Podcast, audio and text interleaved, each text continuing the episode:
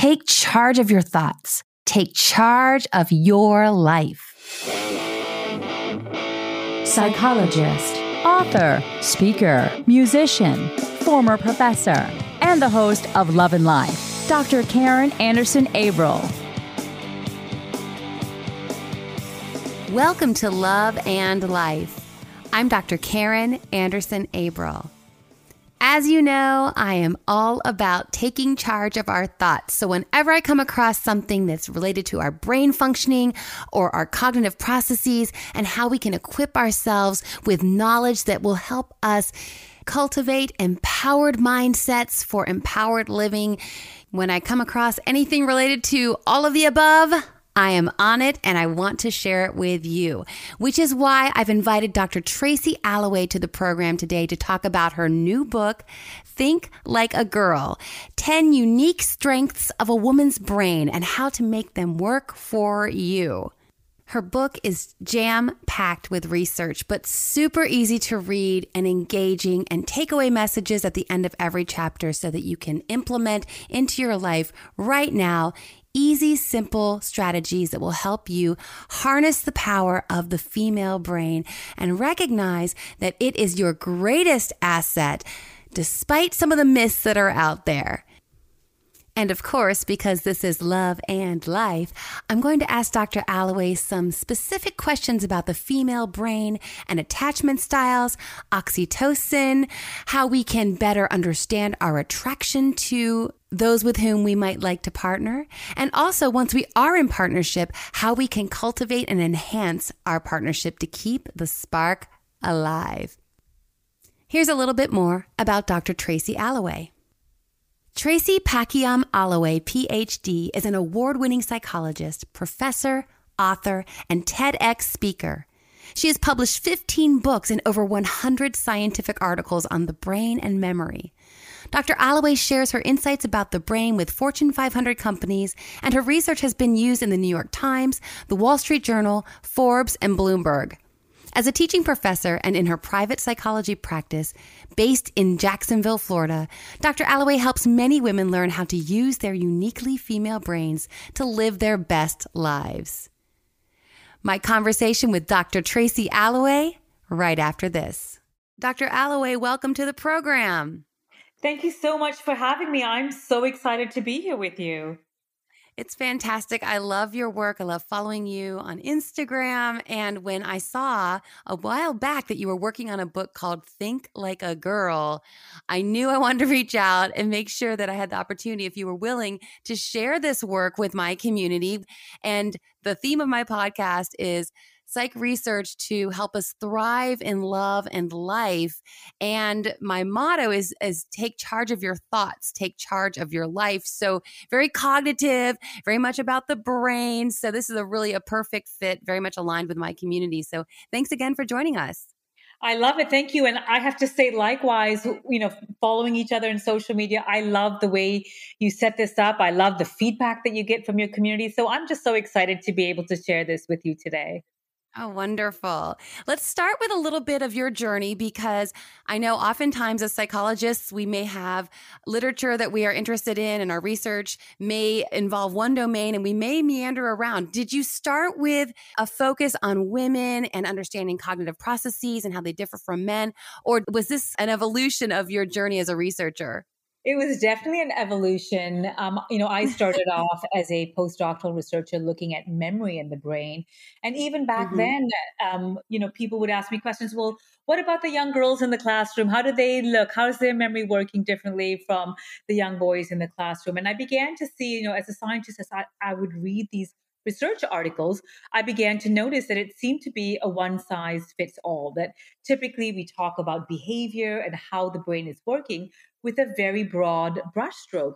But as I began to explore my own uh, research findings, my own data, I began to see nuances that sometimes we respond differently as women than men, and sometimes we don't. And I wanted to explore a little bit more. Why do we do this? How can we maximize this?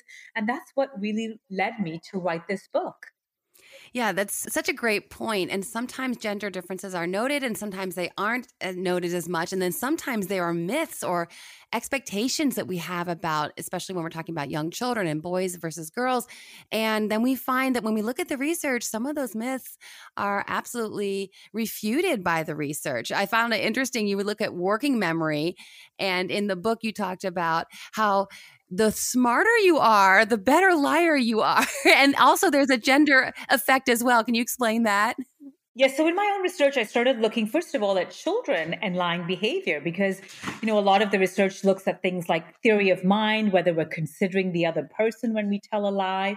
You know, and as a parent, I was also interested in this topic as well boys. And so what I found was really interesting. The higher our working memory is, and working memory is this idea of, of active memory. It's the memory that we use to listen to incoming information, map it with information that we already hold in our brain.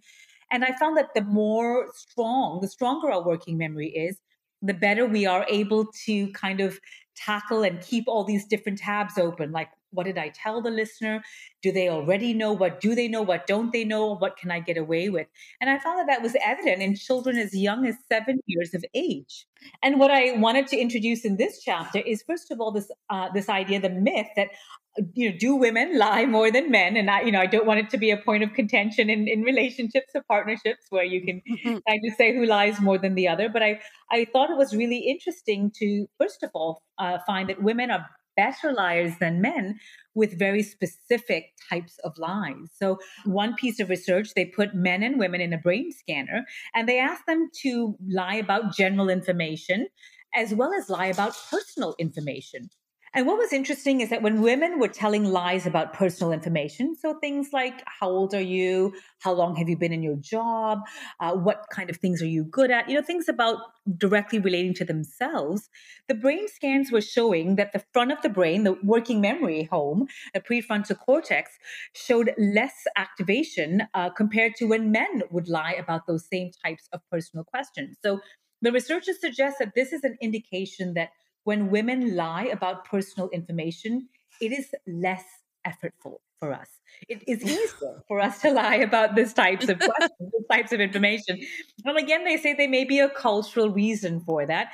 We may be penalized as women if we don't present ourselves a certain way, either in the workplace, in relationships, even in friendships, social interactions. And so as a result, we become quite skilled at presenting ourselves a certain way when it comes to personal information. And so our front of our brain, our prefrontal cortex, doesn't have to work as hard when we uh, respond to those questions. It's so interesting because, again, it kind of flies in the face of so many of the women in my community who are on the dating scene and they do feel mm-hmm. frustrated that there are these guys out there who are being disingenuous and that they're bombarded with all these lies. And then here to find out, well, actually, we're pretty good at lying when we want to as well. Yes, and here's where it gets even more nuanced. So uh-huh. again, researchers talk about different types of lies, and of course, you know, if you do a quick glance at research on lying, you, you, you see lots of numbers. How often do we lie in a day? But I was more interested in again this this distinction of of men and women, and and found that there are two types of lies. There's what researchers call an antisocial lie or a lie to protect yourself. So, for example, if you think of young children, did you just eat the cookie and you you know they've got crumbs all over their face? No, no, I didn't eat the cookie. That's an antisocial lie. We we lie to protect ourselves. We don't want a timeout, um, or we want more cookies, and so we're we're quite skilled at protecting ourselves by telling a little lie like that. Another type of lie is called the pro social lie. And that's where we lie to protect someone else. So, for example, did your brother eat the cookie? And we may lie to protect them because we don't want them to get in trouble. And here again, there's adult research, so research looking at adults, where women would be more likely to lie to protect someone else than themselves. Now, this fascinated mm. me again, I wanted to take it back to childhood to kind of look to see how far back can we go before we begin to see these types of differences emerging. So I worked with four and five year old children, and I found that even at that age, the young girls in my uh, scientific study would be more likely to protect someone else than to lie about themselves. It was a fun little game. They just had to take these paper balls and shoot baskets in them And then they were asked, you know, did you cheat? Did you cross the line? Did you pick up the ball and throw it more than once or even put it in the basket to get a prize if you made more baskets?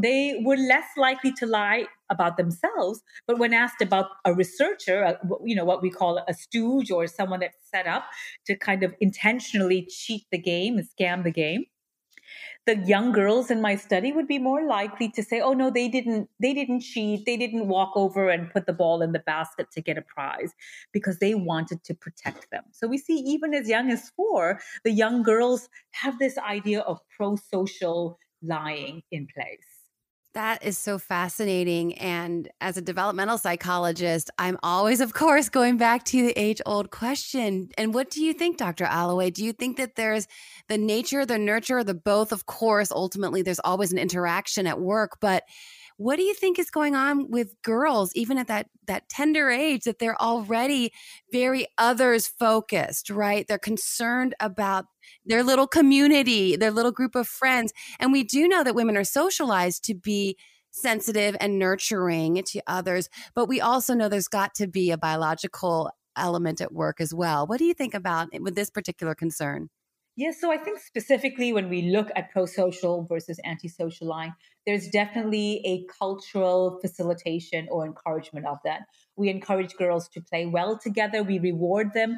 In another chapter, I talk even about how we praise girls for their effort rather than their ability. So we, we really, from a very young age, encourage them to be other focused, to be pro social. And this just extends to them wanting to protect the community, as you indicated it's interesting because it plays into so many different domains of as adult women and as you spoke to it, it plays into our work and uh, relationships the way that we behave in the workplace and i know there's research on even communication mannerisms and the ways that we speak and women are more likely to ask questions and even when they're in positions where they are the superior in a work relationship they're more likely to ask for something to be done rather than to direct and and say something should be done. This must be done. Mm-hmm. and that's interesting because sometimes then unfortunately because of the climate and the expectations in a work environment they may not be taken as seriously or respected as much. So how does think like a girl how does it help women in their professional context yeah, that is such a great question, and it was one that you know I've explored a little bit from my uh, in my research lab, and also I was just fascinated to see that a lot of women would report the same thing that they were either told to act like a man, dress like a man, to be more masculine, if you will, in the workplace in order to be successful. Now, two things are uh, what I found. The first is another piece of research uh, from another lab identified that when women adopt what they identified as masculine traits, so needing to be loud, needing to be uh, right all the time, needing to come off a little aggressive, even. And again, this is how the researchers defined masculine traits. They were perceived as being a weaker leader by their male peers.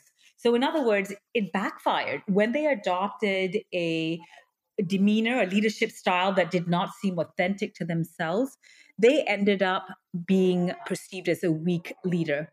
In my own lab, I wanted to explore a little bit more about leadership styles. And, you know, just as you were describing this idea of asking questions and so on, typically the leadership research identifies leadership styles in, in two broad ways. One is what's called a transactional approach, and this is more goal directed.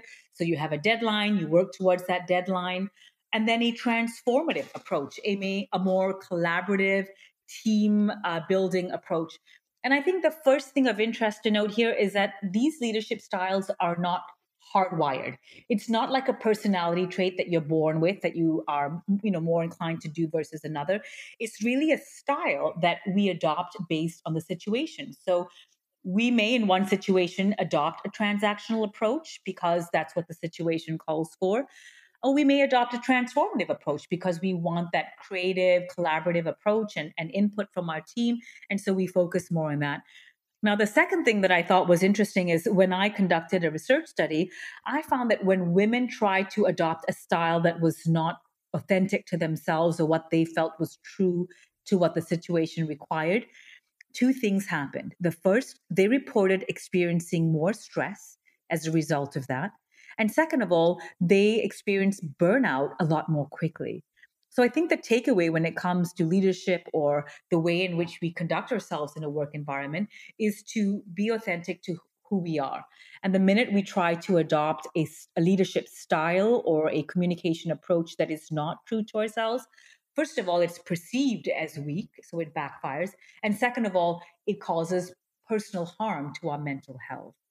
That is so interesting. I'm wondering if the perception has to do with a sense that inauthentic posturing maybe comes off as overcompensating. So the woman is trying to act as if she's someone she isn't. Mm-hmm. And then it's perceived as that's not genuine. And you're probably even weaker than you are because you're trying to overcompensate.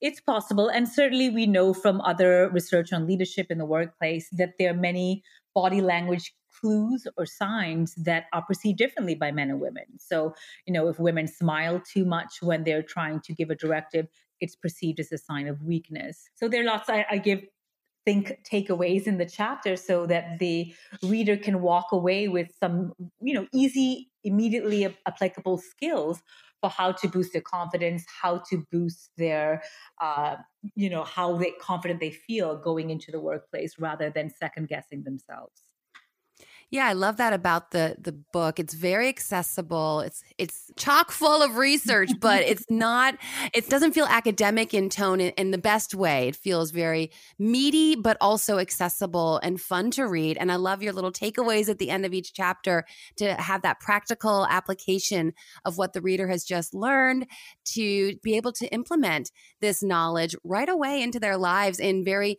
manageable little doses that I love the format of the book. Let's talk about the notion that women are so emotional when they're making decisions. And I think that's can be viewed very often as quite pejorative that they got to be careful because they're just too mm-hmm. emotional.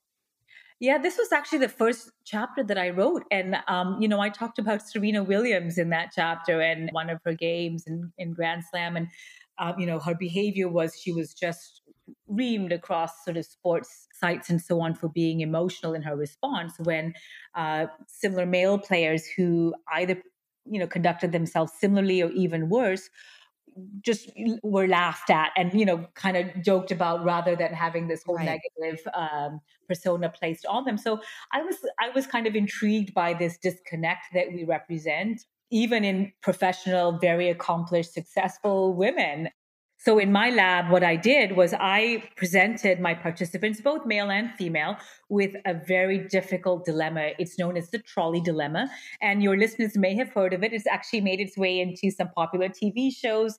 But the setup is very simple. You are at a railway track and you see a train or a trolley hurtling towards you and it's lost control and it's going to end up injuring or killing five people that are on the track that can't see the train coming at them.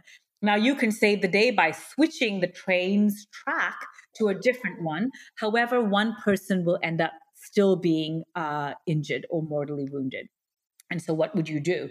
This is the classic uh, moral trolley dilemma. And we do know from other research that this dilemma is taken so seriously by people in the study that it actually produces the same physiological stress and anxiety when people have to consider what they would do in this situation. So although it sounds, you know, very artificial and, you know, some of us might think, well, we never have to make these tough decisions in our everyday life when we're presented with that, even in an artificial lab type setting, it produces that same stress and concern when we have to consider how we would respond. And certainly in my own lab, I had some participants just say, Oh my gosh, I didn't know what I would do. I was so stressed. And some would even actually start crying just thinking about yeah. having to, you know, uh, uh, think about what they would do in that situation. Now, we do know that in the brain, we have two decision making pathways. We have what's called a hot decision making center that's housed in the amygdala, the emotional brain. And this is more, again, driven by emotions, how you're feeling. And the second pathway is called the cold decision making center.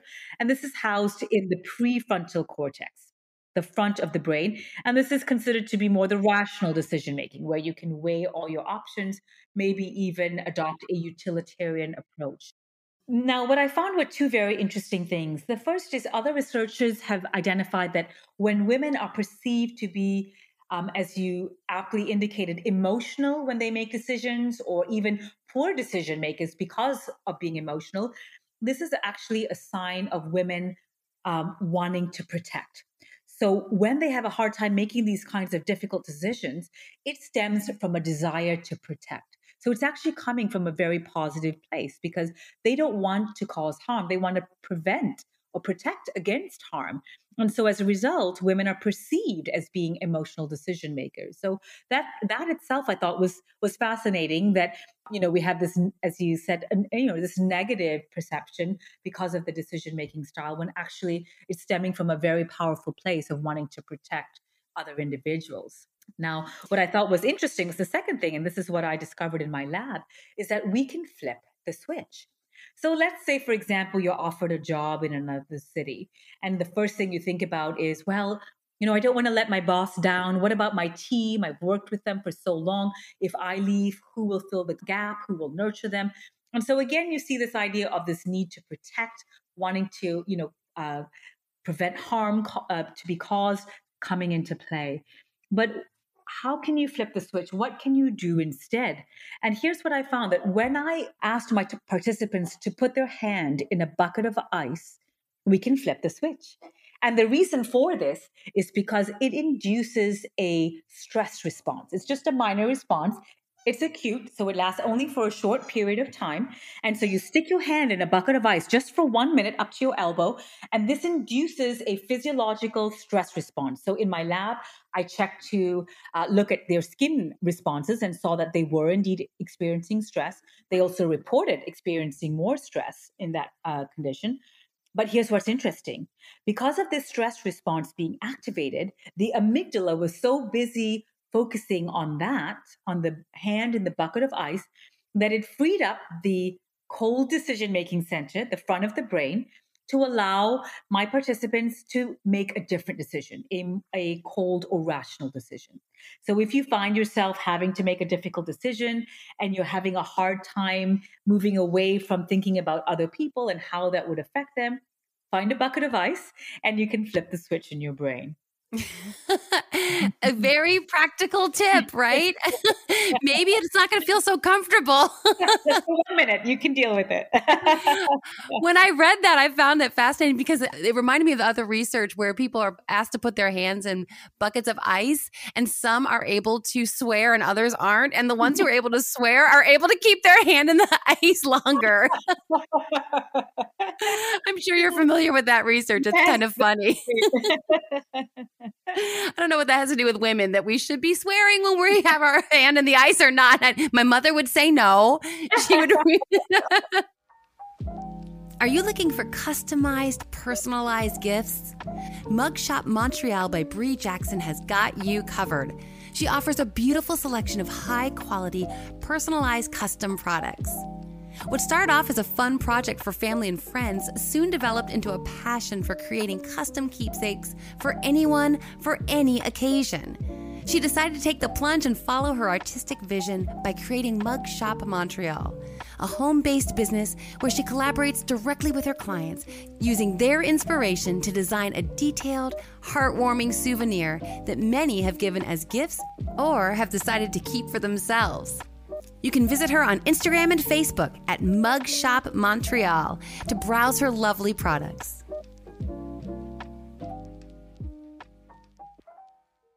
So let's talk a little bit about a subject that you cover in a couple chapters that my audience will be particularly interested in when you start talking about attraction and bonding and how we can use our, our female brain to better understand the ways that we interact in relationships and particularly in romantic relationships. And you talk about attraction, you look at the motivation systems, mm-hmm. dopamine, the reward system. Help us understand what's happening when we're attracted to someone and how can we harness our attraction and put it toward being attracted to a good guy. yeah. we'll get to the good guy part first. Let me answer the first part of your question about the dopamine. Yeah. Um, as your listeners might know, it is a feel good hormone. It gets released when we do an activity we like, anything from eating a good meal, a good conversation, um, even if you get a like or comment on your social media post. And certainly when you find yourself attracted uh, to some potential love interest.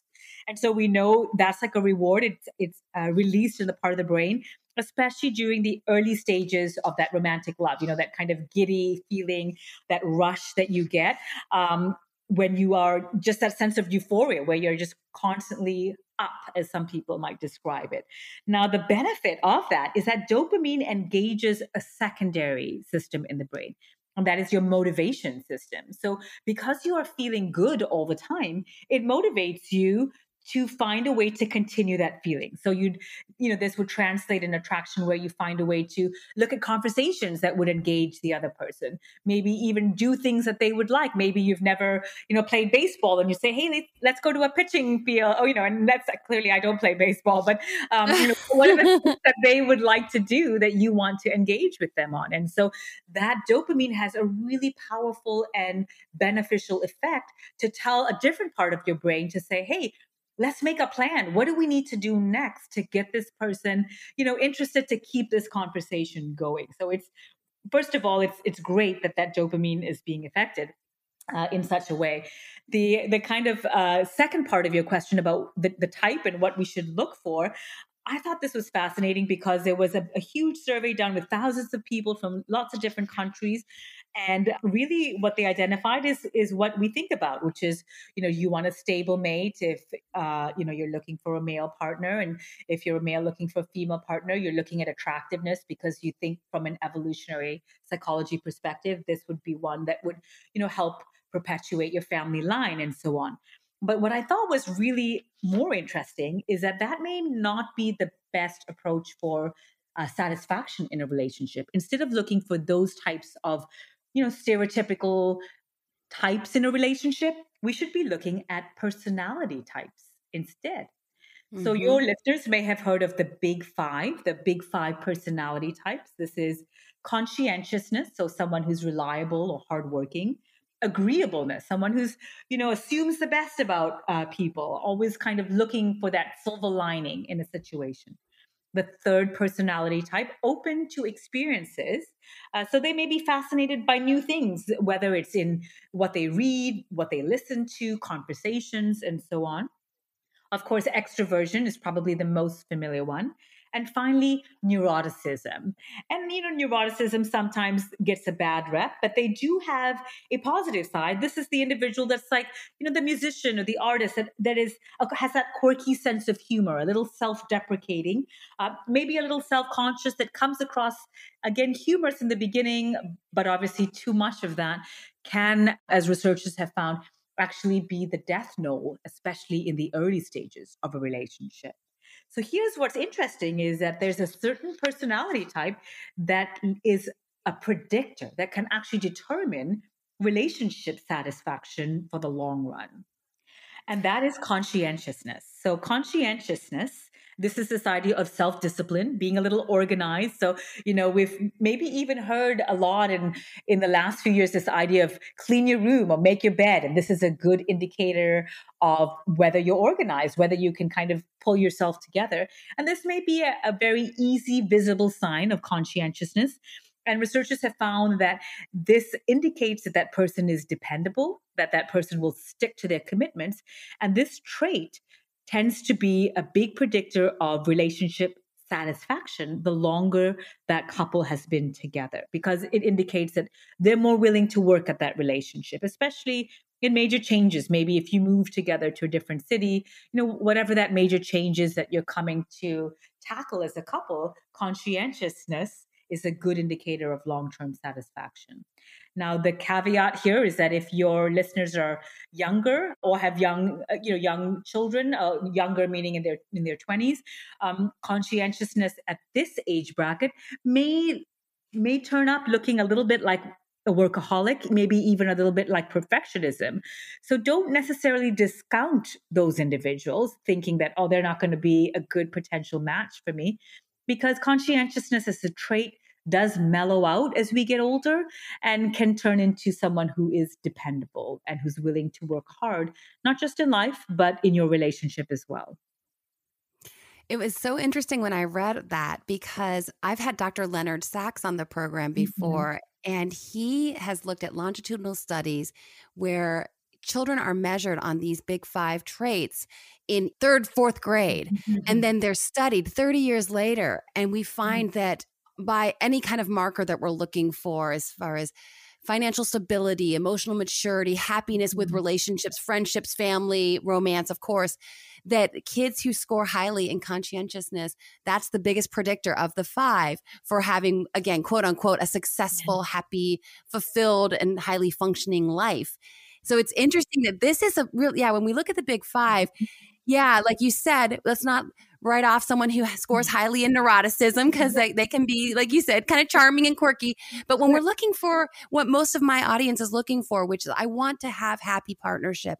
I know that I that's on me. I need to work on myself. Of course, we want to present mm-hmm. the best version of ourselves to those with whom we hope to partner, but we're also looking for what are the traits that I should be careful to and be mindful in my pursuit. The mm-hmm. conscientiousness, which doesn't sound that sexy, Tracy, right? like like the dependable guy, he's your guy. so right. So but we right. want to recognize that like you said, those traits that like conscientiousness, that really it is sexy. It should be sexy. And I've been talking a lot about values recently in the research that shows that those with whom we align in our core values, our partnerships are just so much easier. There's just less to fight about. And the research substantiates that as well. And also that we emotional maturity, we need to find that is sexy. And you do talk about um, you talk about attachment styles a bit in the book as well, which gets into this where sometimes, unfortunately, because of our childhood experiences, we may be primed to have attachment styles that make it harder for us to find for example stability and conscientiousness and security to be sexy if we've been caught up in this pattern of i have an anxious attachment and so i'm mm-hmm. drawn to that avoidant person because of that that very vicious cycle we get into. Can you talk a little bit about that? Because you spoke to that in the book as well I do. There's a whole chapter on bonding. And I love how you bring that back to our childhood. I think this is certainly one situation where our interactions with our parent play such an important and shaping role for future romantic relationships because the bond that you form and again again this is no way fixed. We can always learn yeah. new patterns of attachment. So i first of all want to make that clear if you know there's any of us thinking like well my relationship with my parents wasn't that great. We're you know that's the great thing about the brain. There is a sense of plasticity and we can learn new ways of attachment and uh, you know and and teach ourselves that. But certainly as a as a general principle um, we do see that for women, in other words, uh, their attachment style, the avoidant attachment style, has a bigger impact. And avoidant is this idea that uh, you're reluctant to get close to other people, but yet you tend to be overly dependent on them. So you may be the kind of person that says, "Oh, I have trust issues," and you know you may hear these kinds of words, but their behavior shows that they're they feel so dependent on them, and yet they they pull back. It's sort of this this tension between not being able to trust and and yet being overly dependent. And if you think back on your relationship with your parent, maybe that your parent was distant or didn't give affection or security very easily. And so you felt you had to work really hard for that. And as a result, you just suppressed that need for intimacy because you didn't want to feel rejected. And you may bring that pattern into your romantic relationships as well, where, of course, as humans, we're all, we're all hardwired to desire that attachment, to desire that closeness. And I talk about oxytocin. We talked about dopamine with attraction. When we're forming long-term bonds in relationships uh, and even in in any social connection, oxytocin kicks in, and this is the bonding hormone. Uh, sometimes it's called the hug hormone or even the love hormone. And so here we are hardwired as humans to seek that out so as a result we desire that bond but we are also so fearful of that rejection. And so we just have to be mindful of that pattern. And again in the book i talk about think takeaways of how to uh, work through that. And also if you are a female and you're looking for a male partner i talk about the kinds of attachment styles that have the biggest impact for men so that you know if we're if we're seeking that kind of relationship we can be aware of of how to respond to those needs as well yeah, I was struck by what you found because so many of the women in my community feel that they it, by and large, they'd say that they feel more of that anxious attachment mm. in their romantic pursuits and that they feel that the men are oftentimes avoidant. But you noted that actually men have that fear of mm-hmm. abandonment in a relationship, which I would conceptualize that as a little bit more anxious. And you said that studies find that it's two times more important for men to have that security knowing that they would not be abandoned by their partner than for women. Yes, and you know this may manifest itself as maybe texting all the time with some of these flooding behaviors that we see, and not that we should necessarily enable that, but it's to you know just again to be aware that when that's happening, they may have experienced abandonment, and you know again research shows that that comes to play as early as six years of age. So for them, if they're not aware of their own attachment style, they may be bringing that into that relationship, not because of something they want to do to you as an individual but it's simply because that is what's natural. It's it's almost like if you think of the way we walk that is simply the way that they have learned to love their whole life and have not maybe come to realize that that is not such an efficient or effective way to express love I think it's so humanizing when we look at the research because so often, again, people in my community oftentimes feel like there's so many games being played and sure. that people are out to hurt them. And I really don't believe that. And I spent many years myself on the dating scene, as my community knows. I don't mm-hmm. think that by and large people are out there to try to be predators. I think mostly people are wounded.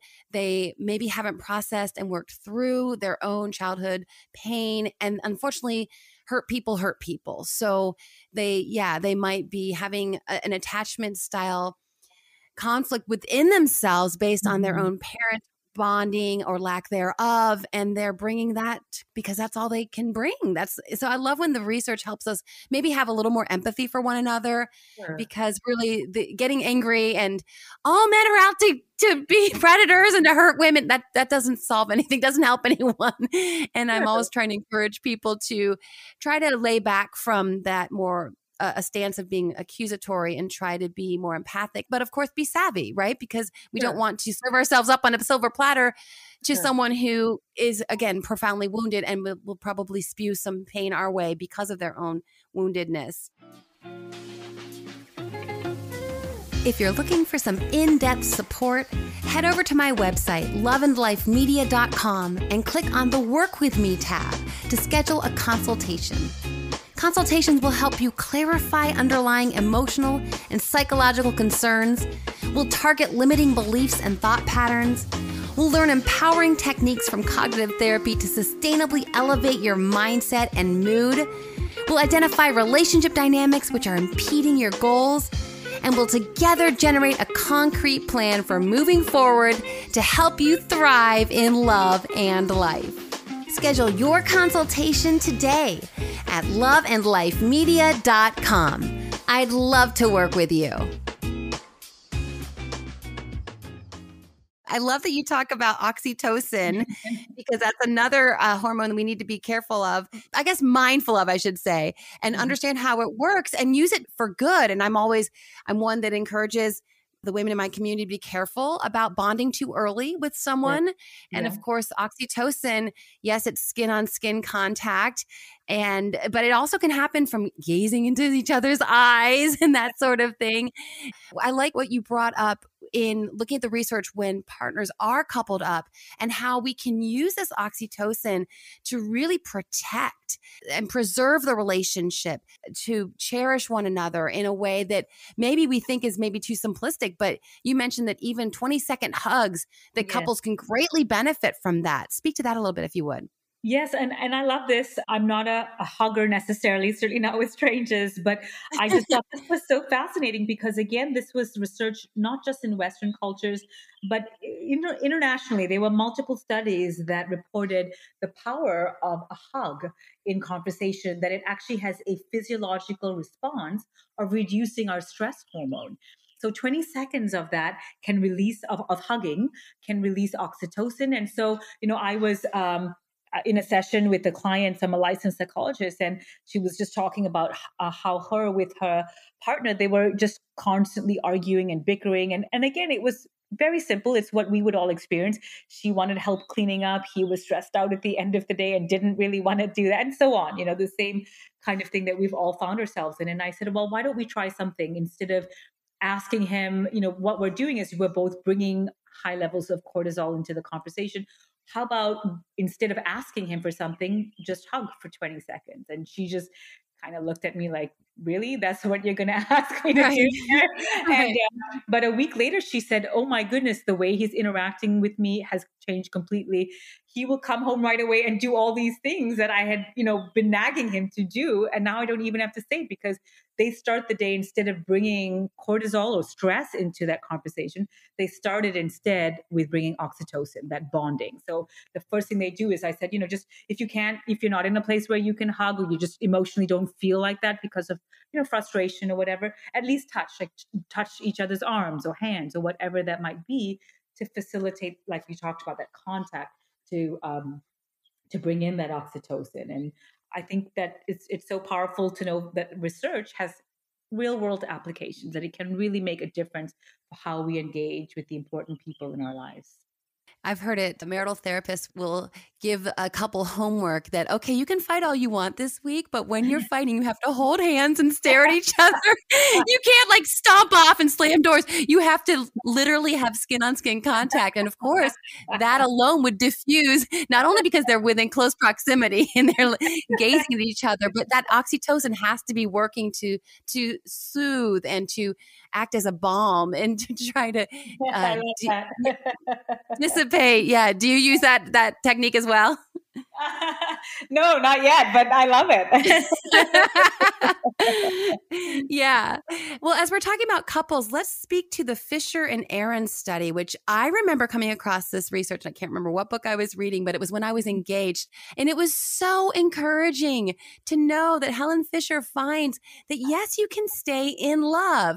Yes. And yes, there's going to be an ebb and flow. And what I love is that the notion that those fireworks that you feel early mm-hmm. on in your relationship and maybe as newlyweds and then of course there's well the honeymoon's over and i hate that because i didn't want to believe that this love that i felt so passionate about and so strongly about i didn't want to believe that that had to dissipate i just wanted to believe that it could last and helen fisher and Arthur Aron have found that yes, it really can last and maybe it won't feel the exact same, but right. according to the the the brain mm-hmm. research, we're seeing that we do have those levels of dopamine and they are active in very similar manner and then there's the bonus of the bonding that we can see from brain imaging. Can you speak to that study? Yes, it's like you're getting a two for one. And so this particular study, they they looked at couples who'd been married on average for 21 years. Um, so pretty remarkable. And they also reported, you know, being intimate about twice a week or so, on, again on average across these couples.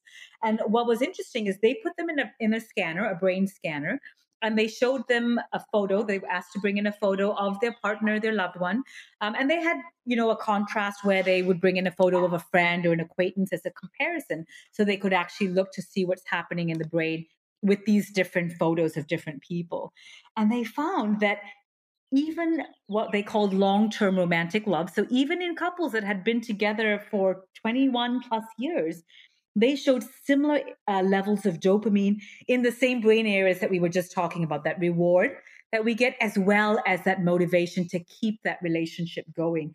And so i, I think like you said it's very positive. It's very encouraging to know that um, that that first of all that giddy sense of joy and happiness you find in early stages can ma- be maintained and can still be evident even after 20 plus years of being with a partner uh, that is still motivating you to want to keep it going. So it doesn't have to diminish or die out in any sense. And as you mentioned too, another pattern shows up which is this idea of a bonding, that oxytocin again, showing that sense of closeness also kicks in. And it's so powerful that some researchers suggest it's even a painkiller. In fact, uh, Helen Fisher and Aron, uh, Arthur Aron, who you just mentioned, the same researchers found that it activates a part of the brain in the opioid brain region. So the, the part of the brain that manages anxiety and pain. So you know when you're you know feeling anxious and you're like, man, if only I could just talk to them, I know I would feel calmer.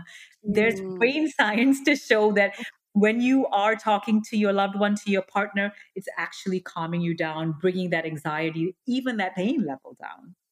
Yeah, it almost gives me goosebumps because it's just it's what we really want, right? It's what we're desiring. Right. And I encourage my community to never settle because the research shows that yes, I mean what you just spoke to speaks to the the power of a healthy, happy partnership that after 20 mm-hmm. years, you not only can still feel those sparks, but you also have, you basically have a prophylactic for anxiety and depression, which is yes. amazing. But at the same time, we know that people in unhappy marriages are way sure. less happy than single sure. people. So we have to be so discriminating with our selection process, which again, you speak to so many elements of this in the book. And I know that wasn't the main mm-hmm. thrust of the book or the main thesis, but I love that you wove in a little dating relationship stuff for because women, we love to talk about that stuff.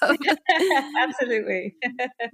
If you have just a few seconds to help me out, I would so appreciate it. You can do so by heading over to Apple Podcasts, giving us a five star rating and a few sentences of review that helps others find the program and join the Love and Life family.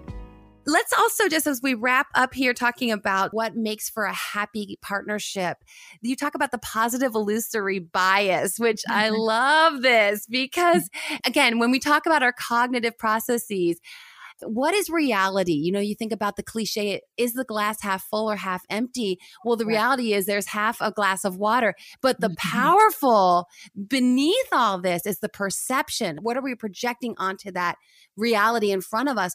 And here, the positive illusory bias really doesn't matter if I'm any happier than these other couples, but if I think I am, it's, it's it, it proves to be beneficial for my satisfaction in my marriage or my partnership. So, can you just share a little bit about that? Yeah, so a simple way to frame that positive illusory bias that I talk about in the book is wear rose colored glasses when you look at your partner.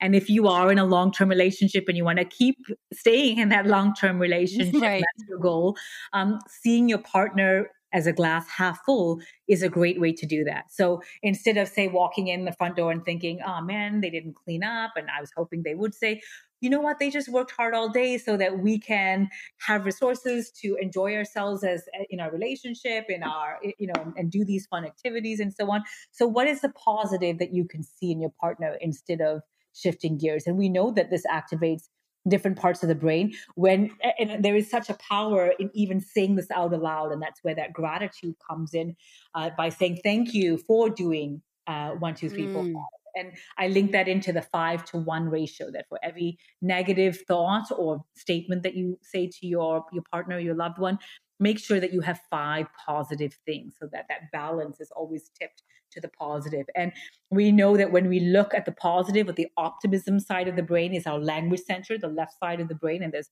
lots of research to even look at, you know, eye tracking and so on to see that that left part of the brain is being activated. So it's important to use words, not just, you know, say, yeah, yeah, I think good things about them, but actually articulate that because what that does is increase that muscle in your brain in the same way that, you know, we run or keep ourselves physically active and fit.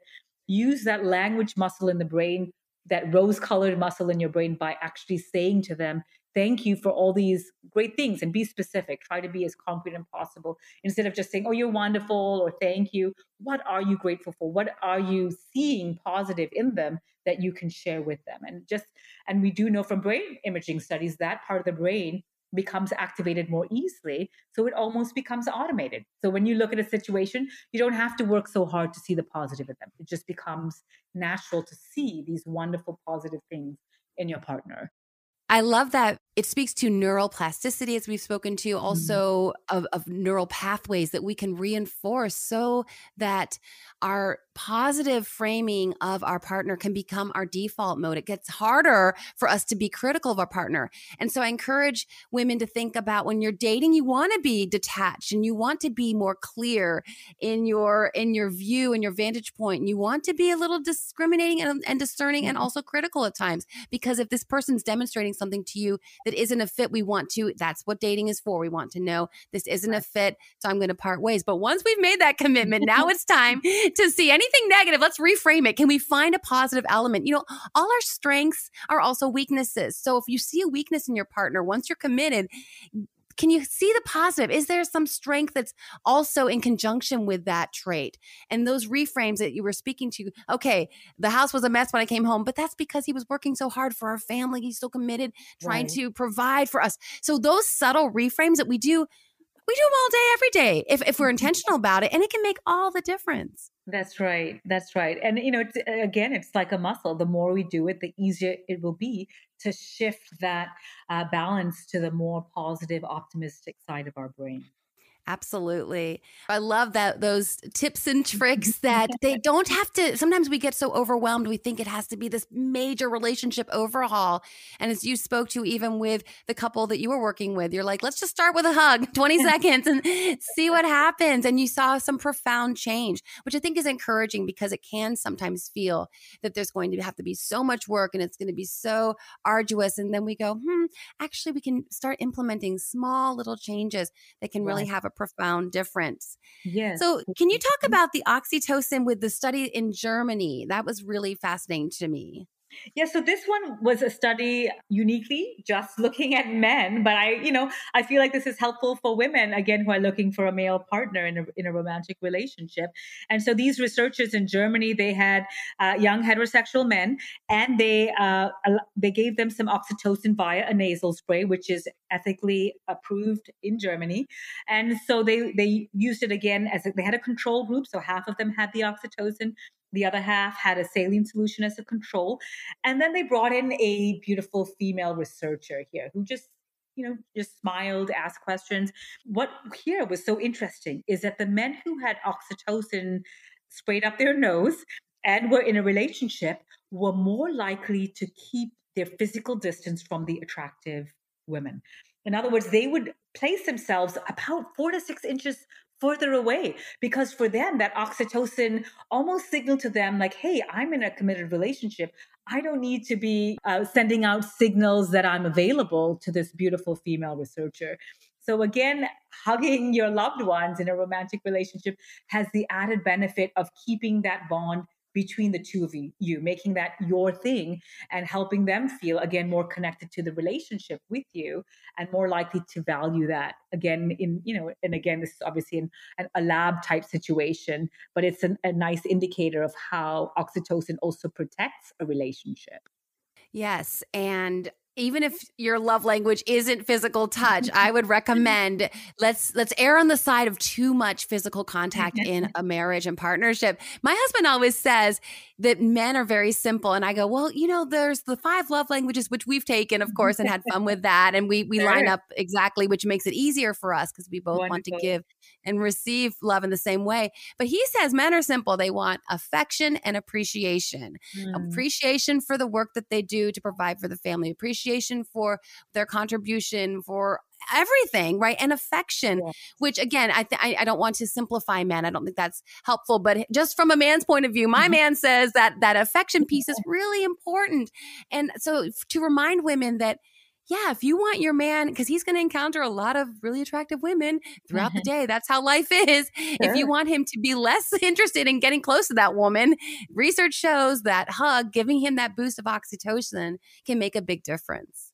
Yes, and what's fascinating is that same study we were just talking about showed that that was true even with photographs of beautiful women. And of course, we're so inundated with visual imagery, you know, social media, online, not just in real life. And and that same uh, bonding offers that protective mechanism even for online visual images as well which is a big concern, obviously, because, like you said, the mm-hmm. ability back in the pioneer days, the ability to see a beautiful woman, it could be few and far between if someone's on a covered wagon going for miles out and through Colorado. But now the ability to see a beautiful woman is in your the palm of your hand with your phone. So if you want to protect your relationship, let's let's use science to protect and and nurture our relationships. Dr. Alloway, I could go on and on with you. I have like 25 more pages of notes, but I want to be respectful of your time time. As we wrap up, can you share kind of what you would hope that a reader would ultimately derive from spending the time to get into this very engaging and very fun and very practical book that you've written, Think Like a Girl? What would you hope the reader would take away? I would like the reader to take away two things. One is that an awareness of how their brain works, whether it's in stressful decisions, whether it's in picking a romantic partner or leadership in the workplace. And the second thing is, I would like them to have an appreciation. What do they appreciate about their brain, and how can they lean into the strengths rather than, you know, as we started off, feeling that it's this myth that, oh, I'm just emotional or I'm just something negative. So replace that with an appreciation for how powerful and wonderful our brain works. Yes, and how we can harness it. And like you said, lean into our unique uh, ways of, of functioning as women and lean into those and make sure that we are able to enhance those strengths. And then if there are any kind of weaknesses, quote unquote, or areas where we aren't quite as developed, that we can recognize that neuroplasticity allows us to enhance pathways that we want to use to fortify us emotionally and as we're in the workplace and in our relationships and all of the above. Dr. Alloway, thank you so much. And please let listeners know where to buy the book and where to find more of your work work and uh, leave them with your social handles and all the things. Wonderful. Well, uh, they can find my books wherever books are sold, online, uh, in person in bookstores. They can find me online on tracyalloway.com. And I would love if they would connect with me on social media at Dr. Dr. Tracy Alloway. I'm on Facebook, Instagram, Twitter, LinkedIn, and I would love to be able to continue conversations with them there as well. Oh, wonderful. Thank you again so much. I've so enjoyed this conversation. I find it very valuable, and I know my listeners will as well. Thank you. The love and life hack for this week is think like a girl. This is the type of episode I'm going to listen to 10 times because there's so many great nuggets of research wisdom to help us all level up in dating, relationships, in our careers. So much goodness. I hope you've enjoyed it as much as I have. Thank you, as always, for joining me and giving me a portion of your day. If you want to connect deeper, be sure you're signed up for my newsletter. That's where you can get my Empowered Dating Playbook for free and stay connected with me. Each week, I send you a love and life newsletter.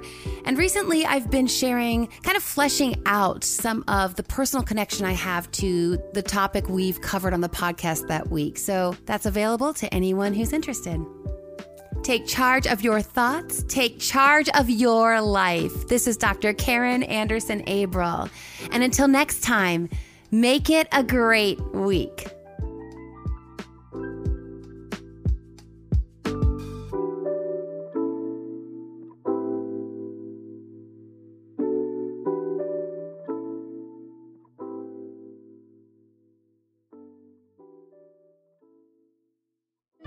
Love and Life is produced by Tim May and hosts and executive producer Dr. Karen Anderson Abril.